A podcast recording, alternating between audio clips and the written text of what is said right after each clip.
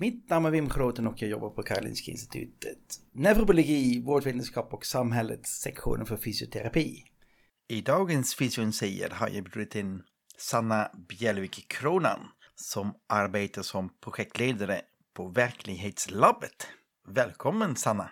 Tack så mycket Wim, jättekul att få vara här och eh, första gången pröva att prata i podd. Nej, det är inte så farligt som det ser ut. Det är en hemsk mikrofon framför munnen bara. Man lär sig så länge man lever. Och så himla roligt att du är med för att vi har träffats några gånger under åren och vi gjorde lite projekt och du har varit student där. Men kan du berätta lite kort, vem är Sanna? Sanna Bjärve Kronan heter jag och jag arbetar i Stockholms stad, stadsdelen Enskede Årsta Vantör. Där är jag projektledare för en arena som vi kallar för Verklighetslabbet. Och jag har också då en bakgrund som fysioterapeut och har gått här en gång i tiden på Karolinska institutet. Mm. Så det känns jättekul att få vara här. Ja, så spännande att du är här. Eh, du nämnde Verklighetslabbet. Kan du berätta lite vad är det för någonting? Verklighetslabbet har sin uppkomst genom en Vinnova-ansökan som gjordes i samarbete faktiskt mm. med arbetsterapisektionen Ja, grannar. grannar. och genom det att utveckla var en utlysning hos Vinnova att skapa verksamhetsnära utvecklingsarbete eller arbete med mm. innovation mm. och forskning. Och vi fick möjlighet till att få medel och startade Verklighetslabbet. Jag har varit med sedan innan starten. Mm. Eh, och vi har byggt upp den här arenan. Och ja. meningen där är att vi ska samla forskare, studenter, entreprenörer, äldre anhöriga och all vårdpersonal, alla som är om och kring äldre mm. och äldreomsorg. Ja, dagens ämne blir alltså de där sköra äldre som du jobbar med. Men vi måste börja lite från början. Vad är Verklighetslabbet, Sanna? Från början när vi startade Verklighetslabbet så utgick vi från ett äldreboende som var vår primära mm. testbädd och det är då Stureby vård och omsorgsboende. Ja. Som byggdes eh, och invigdes 1936 om jag minns mm, rätt. Gamla det... traditioner. Mm. Både fördel och nackdel kanske med traditioner. Ja, både, både eh, fastighetsmässigt och innehållsmässigt struktur och det som vi har inom en, eh, den omsorgskulturen vi har. Mm. Så absolut så finns det mycket att lära av men också att utveckla vidare. Mm. Jag såg på er fina hemsida, alla måste gå in där, bara ett måste här, verklighetslabbet.se. Där finns det hur mycket information som helst. På första sidan där står det så här, Antalet personer över 65 ökar kraftigt och kommer att utgöra cirka 25% av befolkningen inom 10-15 år. Stockholms stad planerar cirka 20 nya vård och omsorgsboende. Och för att klara av detta då måste vi då bredda våran eh, behandlingsmetoder. Det kortar jag lite grann här. Personcentrerad vård är alltså en nyckelord Ja men precis och vi, genom den här verklighetslabbet som arena så låter vi också många entreprenörer och forskare få pröva sina teser eller sina produkter i ett mm. väldigt tidigt skeende. Så att man inte kommer med en väldigt färdig marknadsanpassad produkt eller lösning mm. eh, och då är det lite för sent att ändra för mycket. Ja. Utan vi låter alla behovsägare eller målgrupperna få vara delaktiga ja. i att tycka till längs med vägen. Mm. Ska vi beta av några projekt. Jag tror, om vi börjar med ett lite enklare, en produkt som man vill testa. Något som eh, motverkar fall, misstänker jag. Ja, i samarbete med RISE här nu så har vi gjort en eh, projektansökan till Vinnova förra året som vi fick medel. Det är ett samarbete med flera aktörer som försäkringsbolag och KTH. Ja, det är många aktörer med i mm. denna eh, grupp där vi undersöker möjligheten att vidareutveckla kläder som också har en falldämpande effekt. För som fysioterapeuter och även arbetsterapeuter mm. vet ju, har vi det här med höftskyddsbyxor och där tanken är god, vi vill skydda, men har vi någon som är uppegående så kan det snarare öka fallrisken därför att den är inte alltid så smidig att använda. Mm. Det vill vi förekomma. Ja. Så. Och det är typiskt sånt där projekt och man testar ut ett ny grej. Eh, det de har gjort är att de har fått testa det befintliga, det som finns på marknaden. Mm. Och sen har vi kopplat på eh, Textilhögskolan i Borås. Mm. Som då tittar och testar olika material och stötdämpning i olika material ja. beroende efter behandlingar. Och därefter kommer det komma ut nya prototyper och de kommer våra målgrupper få testa. Just det är det, det Verklighetslabbet gör forskning, innovation, nyskapande. Jag plockar fram min nästa lista som heter projekt som heter Positive. Och där vet jag att det är våra grannar här på KI är involverade. Berätta om positiv projektet? Eh, ja, Positiv är ju ett EU-projekt eh, som är ett samarbete mellan tre länder eller tre universitet i då Spanien, Polen och Sverige. Och här i Sverige är det KI och KTH som är medverkande. Där handlar det om en digital lösning för att förebygga ohälsa hos äldre i eget hushåll som man brukar benämna det som. Vi kopplar även på sjuksköterskor till en, på en mm. vårdcentral för att lättare och tidigare detektera avvikelser. Mm. För att snabbare kunna fånga upp innan det går för långt. Mm.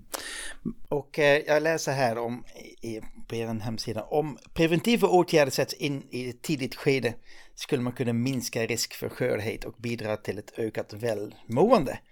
Och vad är det för preventiva åtgärder som ingår då i detta projekt? Eh, I det här projektet så har man eh, tagit ut eh, olika program som är kategoriserade som A, B, C, D, E som är svårighetsgrader. Mm. Och då som fysioterapeut har jag bidragit genom att vara bland annat testledare där man, vi utgör de tester som behövs. Eh, Tremers gångstest, Chert test och tugg eh, och så vidare. För att se vilken nivå de behöver träningsprogram och sen så får de träna sex, åtta veckor och sen är det uppföljning eh, och sen så är det igen utvärderingar tre och sex månader. Så det är en RCT-studie. Mm, fint. Så det är verkligen högklassforskning som sker där. Det är jättekul att man har knutit an också till någonting som har vuxit fram också, mm. som, som verklighetslabbet som har fått forma sin väg lite grann utifrån mm. förutsättningarna. Så det känns jättespännande. Eh, I själva Positivprojektet så har vi bara personer som bor i eget hushåll. Ja. Eh, seniorer som är knutna till det. Och sen så har vi från verklighetslabbet så är det från eh, när vi var projekt så blev vi också en permanent verksamhet. Därför att det fick en väldigt positiv respons. Så då utgår jag från stadsdelen och kan alltså ha projekt på flera olika äldreboenden eller mot olika mm. målgrupper. Så det, man kan säga att verklighetslabbet har skalat upp. Och så. så nu har jag projekt på ett servicehus och ska ha, starta upp ett parallellt projekt i en annan stadsdel. Så kan vi jämföra utfallet Oj, utav samma produkt. Ja. Eh, och då förstår jag att du är då en av de här projektledare. Ja. ja, säger hon lite, är lite försiktig här. Så du hålla, men jag förstod också att du också är en av de testledare som utför själva testerna då. Du testar Time Up and Go och allt möjligt. Eller vad har ni för testbatteri? Och det är lite beroende på vad det är för projekt och ja. dess karaktär. Sen beror det på vilken samverkanspartner har vi, vad har mm. de för resurser. Det jag gör är att när ett projekt godkänt och ska drivas genom oss, då går vi igenom vad finns det för resurser. Lite ja. grann om man tänker fysioterapins bakgrund, vad vi ska tänka att identifiera resurser och dra mm. nytta av det. Ja. Och vilka uh, hålrum vi behöver fylla.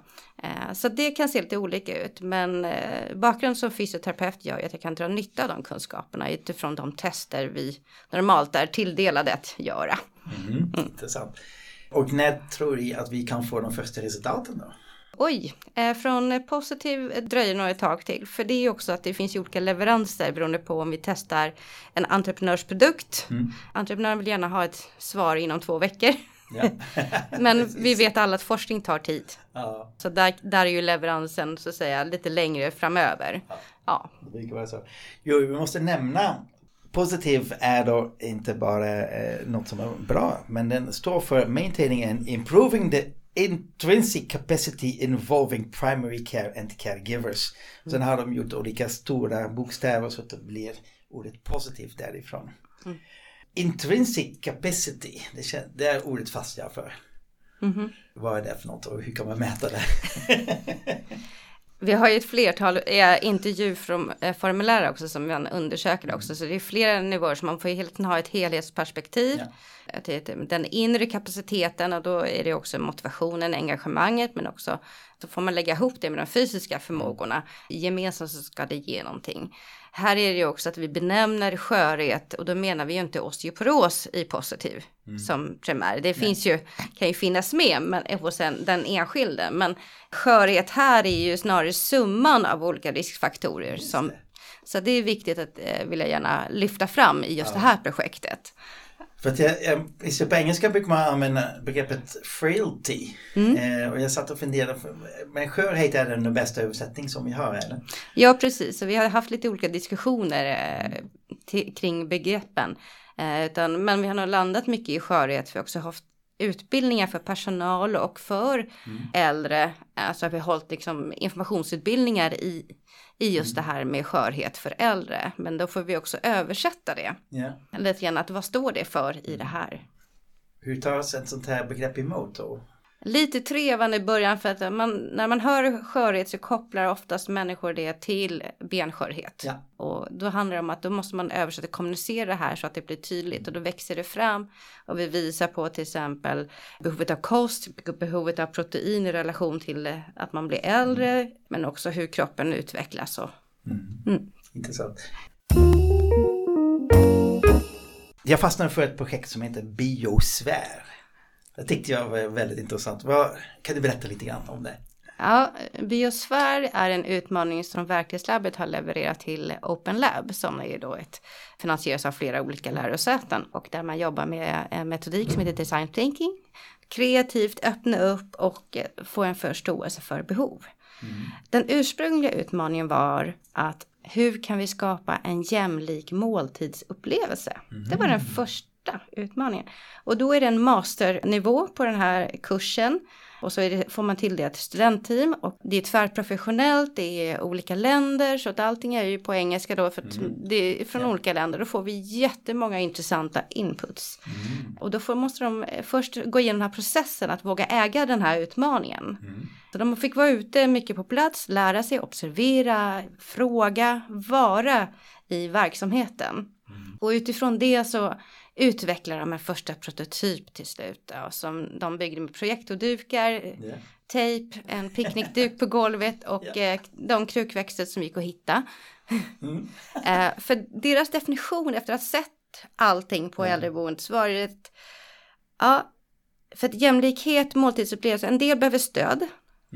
Mm. Vid att inta föda, en del behöver stöd att upprätthålla sig sittande och eh, eh, det kan vara eh, konsistensanpassad, alltså det finns en uppsjö så att vi ville hitta någonting och deras tolkning av utmaningen blev då att vi skapar en upplevelse, för den är lika ny för alla. Ja. Och det är därför då en, en. Då så byggde de projektorer och så satte de upp en fin sandstrand och hade ordnat lite fika till och sådär och med musik. Och använde 4K-klipp från YouTube helt enkelt och eh, kunde visa. Så bjöd vi in äldre och vårdpersonal till att testa, för det är viktigt att de får komma ut i verkligheten och testa Ja. de här lösningarna. Det blev en bra återkoppling. Det var väldigt fint. Tills en herre i sina bästa år sa så här, det här med naturen är väl lite tråkigt. Intressant. Tyckte han. Tyckte han. Ja, har ni ingenting annat? Ja, då frågar man, vad vill du ha? Jag vill åka hoj. Oj, titta. Ja, då hade vi en italiensk student med i den här uh, Open Lab-gruppen som då drog fram en Kawasaki. Nej. Eh, jag kan säga att herren var inte så glad efter det. Han bara, "Tch, det där är ingen motorcykel. Okej. Men så lyckades de få fram en första upplevelse av att köra en, en Harley Davidson. Ja. Och lyckan hos den här personen Mm. vart ju oerhörd. Ja. Och bara kunna ge den här upplevelsen fast man inte har förmågan kvar. Mm. Att, men den kom så nära. Ja. Då insåg både studentgruppen och vi att här kan man utveckla, här kan vi göra någonting Mm. annat. Eh, Så när projektet blev klart så var det två av studenterna som fick bygga vidare och se att hur kan vi förverkliga den här. Så det blev nästa prototypbyggande. Mm. Eh, Så det arbetar de med och till och med startat ett eget bolag. En, en av tjejerna eh, har då fortsatt med det här då och kopplar på andra då, UX-designer, bygger app och olika program som är anpassade för målgruppen. Så den här biosfären finns på riktigt uppsatt och används dagligen. Helt otroligt. Mm. Det är kul att höra nya saker. Jag hade ingen aning om detta.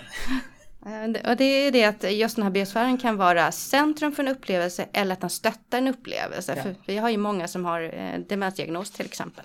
Ja. Jag tycker att det är skrivet så fint här i själva projektet här. När deltagarna medverkar i sociala sammanhang tar sjukdomen ett kliv bakåt och personen kommer fram. Precis, för många gånger handlar det om att hitta dörren och öppna den. Ja. Nästa projekt som heter SyncSense, det är mera med VR då. Man behöver inte projicera på väggen men man har det i glasögon. Och då har ni lagt en liten video av en dansk forskare som visar då där man får cykla genom en skog och, och sandstrand och de gick genom en djurpark och, och uppleva de här djuren. Och, och. Ja. Har ni också sånt? Ja, det är lite roligt faktiskt för att det var IET Health som tipsade det här danska företaget som är en startup. Mm. Vi träffar många startups eftersom vi vill ja. träffa i tidigt skeende. Ja. Och de sa att vi har en produkt här som vi vill testa. En av eh, bakgrundspersonerna är också fysioterapeut kan jag nämna. Mm, bra. Ja, så vi hade en bra dialog där. och ännu mer har mer produkter med den tekniska bakgrunden. Så det var en bra kombo. Jag kan tipsa. Mm. Det finns andra fysioterapeuter som ja, går i de banorna. Eh, så vi var faktiskt först ute i Sverige med att testa då. Det är en, du kopplar ju, du vet, en vanlig pedalcykel med en sensor och VR-glasögon. Ja. Mm. Eh, och då har ju de filmat, gjort olika filmer mm. där det ser ut, där du är ute och går. Mm. Till exempel i natur, stadsmiljö, det finns ju olika teman man kan välja mellan. Mm. Så det här har vi prövat för äldre och eh, det är inte alltid lätt att man kanske man måste testa fram, fungerar VR-glasögon för mm. alla? Det är inte alla som kan använda den lösningen. Eh, men det har gått bra. Vi har lärt oss mycket och det var många gånger en positiv upplevelse att de kände att ja, men det här vill jag göra varje dag. Nej, men. eh, och, eh, och i ett program så är det en skogspromenad där man ser en hund komma springandes ja, längs med. Och då cyklar man där och känner att men jag vill ju inte cykla på hunden var det en som sa. Ja. får man svänga lite grann, då får man en bra rörelse mm. i ett sittande och så har den här pedalcykeln framför dig. Just det. Mm. det träning och upplevelse samtidigt. Ja. Helt fantastiskt. Men då är det fortfarande i uppstartsnivå man testar sig fram. Det är inget som just nu är löpande verksamhet ännu. De är på bra väg och också då de arbetar först med att etablera sig i, i Danmark därför ja. det är ju deras primära huvudsäte. Eh, men de har genom det här projektet och samverkan har, vi ju, har de fått en god kännedom om svensk äldreomsorg och ja. struktur och system. Just det, ska vi prata lite där? För att jag som ni märker kommer jag från Holland och där har vi en helt annan äldrevård. Och vi har haft en holländare som försökte göra en lite projekt hos dig eh, som vi haft med i podden då, Elling de Bruin med Exer Games. Och det kanske är inte så himla lätt att jämföra svensk äldrevård med europeisk. Finns det stora skillnader eller vad skulle du vilja säga som den största skillnaden är? Och det finns olika eh, kulturer eller olika synsätt att se på äldre och äldreomsorg. Så att våran uppfattning, eller den uppfattningen som man har fått med sig mycket utifrån Holland har ju varit att man ska uppleva att det är ett grannskap, en neighborhood. Mm, ja. Och det är väl någonting vi har försökt att sträva åt och faktiskt bli väldigt inspirerade utav. Mm. Jag vet att ni åkte till Holland och tittade hur det, ja, hade det där. Precis, i början av Verklighetslabbets resa så, så åkte vi dit för att lära oss mer och vara på Humana som då samarbetar med studenter ja. och sen i den eh, mm. byn som jag, vars namn jag inte kan uttala. Jag har tränat men det går inte. jag kommer inte ihåg vilken det var. Nej. Nej. Nej men så, så är det, så man försöker inspireras av varandra. Så att ja. vi har tagit emot väldigt mycket studiebesök. Mm. Eh, just för att många frågor som landar oftast i är det här med ja, offentlig sektor, mm. kommunala frågor, ja. mycket sådär övergripande strategiska frågor. Mm. Mycket handlar om vad kostar? Mm. Vad kostar innovation? Just det. Mm. Och eh, vi försöker göra det så resurseffektivt som möjligt. Mm. Ja. Alla får vara med och bidra på sitt sätt eller mm. från sin sida. Men det är jättebra att ni kör via olika projekt och så kan man söka via då de här statliga anslagen med Vinnova och, och så. Precis, och det är ofta man har, eh, försöker hitta grupper där vi gemensamt kan göra projektansökningar ja. som till exempel den här med ProSafe så har vi, är vi en stor grupp av ja. olika aktörer. Just det. Jag vet att i, i Holland är det då mycket att man bor tillsammans på ett serviceboende. Och det här är kanske på väg bort nu då för att det, det, har kostat lite för mycket från Holland. Så man vill att de ska bo hemma så långt som möjligt och eh, mm. det finns då både för och nackdelar med detta. Vad är din syn på att bo hemma? Ja, det beror på vilket perspektiv vi väljer att anta. Mm. Vi har lite samma inställning utifrån våra, eh, de politiska besluten att hemmaboende är det vi ska sträva mot. Mm. Eh, vi vet också att biståndsbesluten dröjer, men när man kom, väl får en plats är det oftast en mycket större vårdtyngd. Mm. Det kräver mycket mer insatser. Tiden man lever på ett äldreboende är väl i snitt nu runt 13 månader tror jag att det är. Mm. Eller någonting. Och då ja. gäller att varje dag är värdefull. Ja. Men då är frågan, vad för livskvalitet vill vi åt? Ja. Vad vinner vi på det? Sen för trygghet för den enskilda att bo kvar i en mm. välkänd miljö. Det som är de svåra utmaningarna, det är den sociala mm. biten som är oerhört viktig. Mental hälsa, isolering. Ja. och den delen. Så att, Nu eh, med den här coviden också. Precis, och den har förstått. Vi vet, jag vet vad jag har sett av egen erfarenhet att många lever upp när de flyttar in på ett äldreboende. Ja. Just på grund av det sociala samspelet. Ja. Om man tänker den här sociala isoleringen, då hade ni en digital lösning, Com Pro läste jag. Ja, och det är en, en eh, digital produkt där man kan säga, tänker att man kombinerar en, vad ska man säga, kommunikation och tavla där man kan ladda ner bilder. Ja. eh, I ett. Men den ser ut som en, net, eh, som en 50-tals-tv fast mycket nättare. Har bara en knapp. Det är på eller av som gäller. Mm. Så det ska vara lätt att använda för en äldre. Ja. Företaget är, heter då passande nog No Isolation och har sitt säte i Norge. Och vi startade upp det här projektet och skyndade på det lite grann faktiskt. För det här var i början av första vågen av pandemin. Där det också blev besöksförbud på Ja. äldreboenden. Då gick vi ut och lämnade ut några stycken till de som tackade ja. För det är alltid samtycke då, Ja. som man måste fråga efter. Och anhöriga fick ladda ner en app Ja. för att kunna kommunicera. Det innebär att en anhörig kan ringa in till tvn. Mm. Men väljer den, eh, den äldre då att nej, jag vill inte, då är den av. Okej. Eller så är den på. Eh, så det har varit också väldigt fina möten och uppskattat. Anhöriga har känt en trygghet att kunna få eh, en insyn och även kunna ta med den äldre.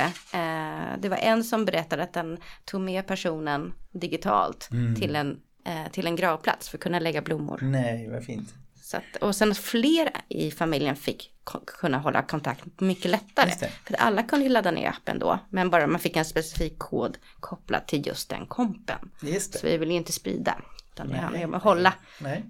Och så kan då anhöriga kan lägga upp bilder som de vill visa. Precis, de kan skicka i stunden, precis som när vi fotar och skickar sms eller MMS Mm. till varandra. Så kan man göra det direkt till den här kompen likaså. Ja. Och det här knyter an till ett annat projekt som ni har som heter Platsminnen. Ja, Platsminnen är tillsammans med Viktor Lindbäck som är innovatören bland annat från och han arbetar på Riksantikvarieämbetet. Det är väldigt långt ord. Så där, Platsminnen är ett digitalt format där du kan bygga din egen tidslinje, din historik Ja. också. Från det du föds och för stora händelser, barnen föds, arbete. Men tidslinjen tar ju inte slut för att man flyttar in på ett äldreboende. Nej. Utan där kan den bygga på den. Och att då anhöriga och det kan dela den här upplevelsen. Väldigt fint. Jag ser att vi hinner inte alls alla projekt. Eh, Det fanns ett projekt som heter Mellanmålets mening. Det var Ja. ett fint namn. Ja, du kan säga ett ord om det också om du vill. Mellanmålets mening var ett samarbete med Huddinge kommun och Björnkulla äldreboende.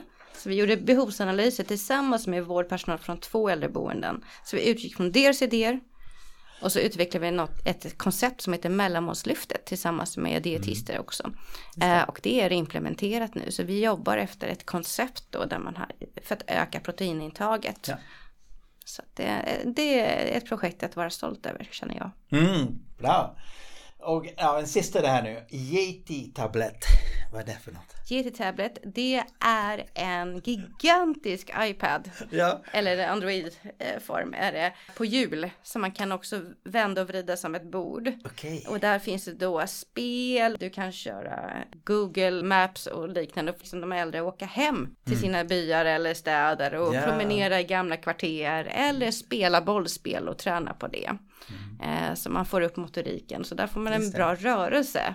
Och ett, jag hade väldigt fin interaktion mellan två äldre. Varav den ena av eh, stroke-relaterade besvär inte kunde liksom ha, eh, kommunicera. Men det blir så fint utbyte mellan dessa två. Just på grund av ett spel där de skulle kasta fröpåsar och träffa. Eh, så att det behöver inte alltid vara det knepigaste. Eller det mest man tänker att det ska vara så svårt. Utan det enkla är det som ger det största nöjet tror jag. Ja. Och det hänger upp också med Exogames som vi haft ett en poddavsnitt om. Ja. Eh, jag hade fyra fina fysioterapistudenter eh, och en exigame. Ja. Och en himla massa eh, tester de gjorde. Det mättes och det klistrades och det var långa rörelser på eh, golvet. Och där fick de då pröva ut och testa exigamen och låta de boende då få träna och uppleva den. Stödet som finns runt omkring var ju väldigt uppskattat. De tyckte det var roligt och engagerande att vara med. Framförallt är ju många av de äldre väldigt glada över att få vara delaktiga i något Ja. och få göra sin röst hörd. Eh, och fysioterapi, eh, själva studenterna, de gjorde ett jättefint jobb och hade ett så fint bemötande också, för det är halva jobbet, det är att fånga in och ge det där bemötandet mm. som skapar intresse. Vad roligt att höra om detta. Jag tror att tiden rinner iväg från oss. Har jag glömt något viktigt projekt? Jag tror du har fått med många och sådär, men som jag sa så ibland så blir man lite hemmablind. det har varit, verklighetslabbet har ju funnits nu i, det här är inne år fem. Oj, vad fint. Ja, ja, det innebär att vi har ju haft, kan väl ungefär eh, stoltsera med att ungefär 300 studenter genom verklighetslabbet. Mm. Och många arbetar inte inom vård och omsorg. Utan det är UX-design eller eh, ingenjör, mm. ljusteknik har vi haft. Ja. Det, så att, och fysioterapin mm. har ju också ett flertal olika och arbetsterapistudenter. Så att det finns ja. en uppsjö mm. av spännande samarbeten. Och eh, du ser en framtid för det här? Finansieringen kanske? Svårt? Det beror på lite grann vilka projekt man är med i. Mm. Och sen så har vi ju alltid en, en grundfinansiering därför att det är ju också, det tillhör ju en, en politiskt styrd organisation ja. och det här är ju också då godkänt att det här kan vi inte förlora eller tappa efter Nej. projektperioden utan det var viktigt att ge utrymme för att det ska få vara en permanent verksamhet. Mm. Vi brukar ha en liten punkt här i podden, eh, svårigheter och, och, möjligheter. Och vi har haft väldigt många möjligheter nu. Men vad kan vara en av de svårigheterna då med sådana här innovationsprojekt? Ja, det är ju lite grann vem som ska förvalta det vidare. Mm. För eh, Verklighetslabbet driver projektuppdraget är ganska tydligt. Men sen så ska det ju så för att gå till implementering. Är det en upphandling mm. som pratar, ja då är det nästa led som behöver ta vidare. Ja.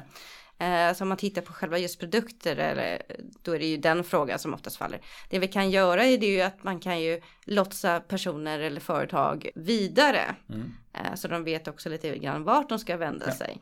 Eh, på det sättet kan det vara svårt. Logistiken överhuvudtaget. Ja, kanske eftersom det är företag involverade, om de lyckas skapa en produkt som säljer sig själv, då rullar det automatiskt vidare på ett sätt om man kan visa att det finns en nytta och sen att de har fått en mm. förståelse mm. för de faktiska behoven. För ja. många gånger kommer en teori in i verklighetslabbet mm. och då utmanar vi den lite grann genom att testa. Just det.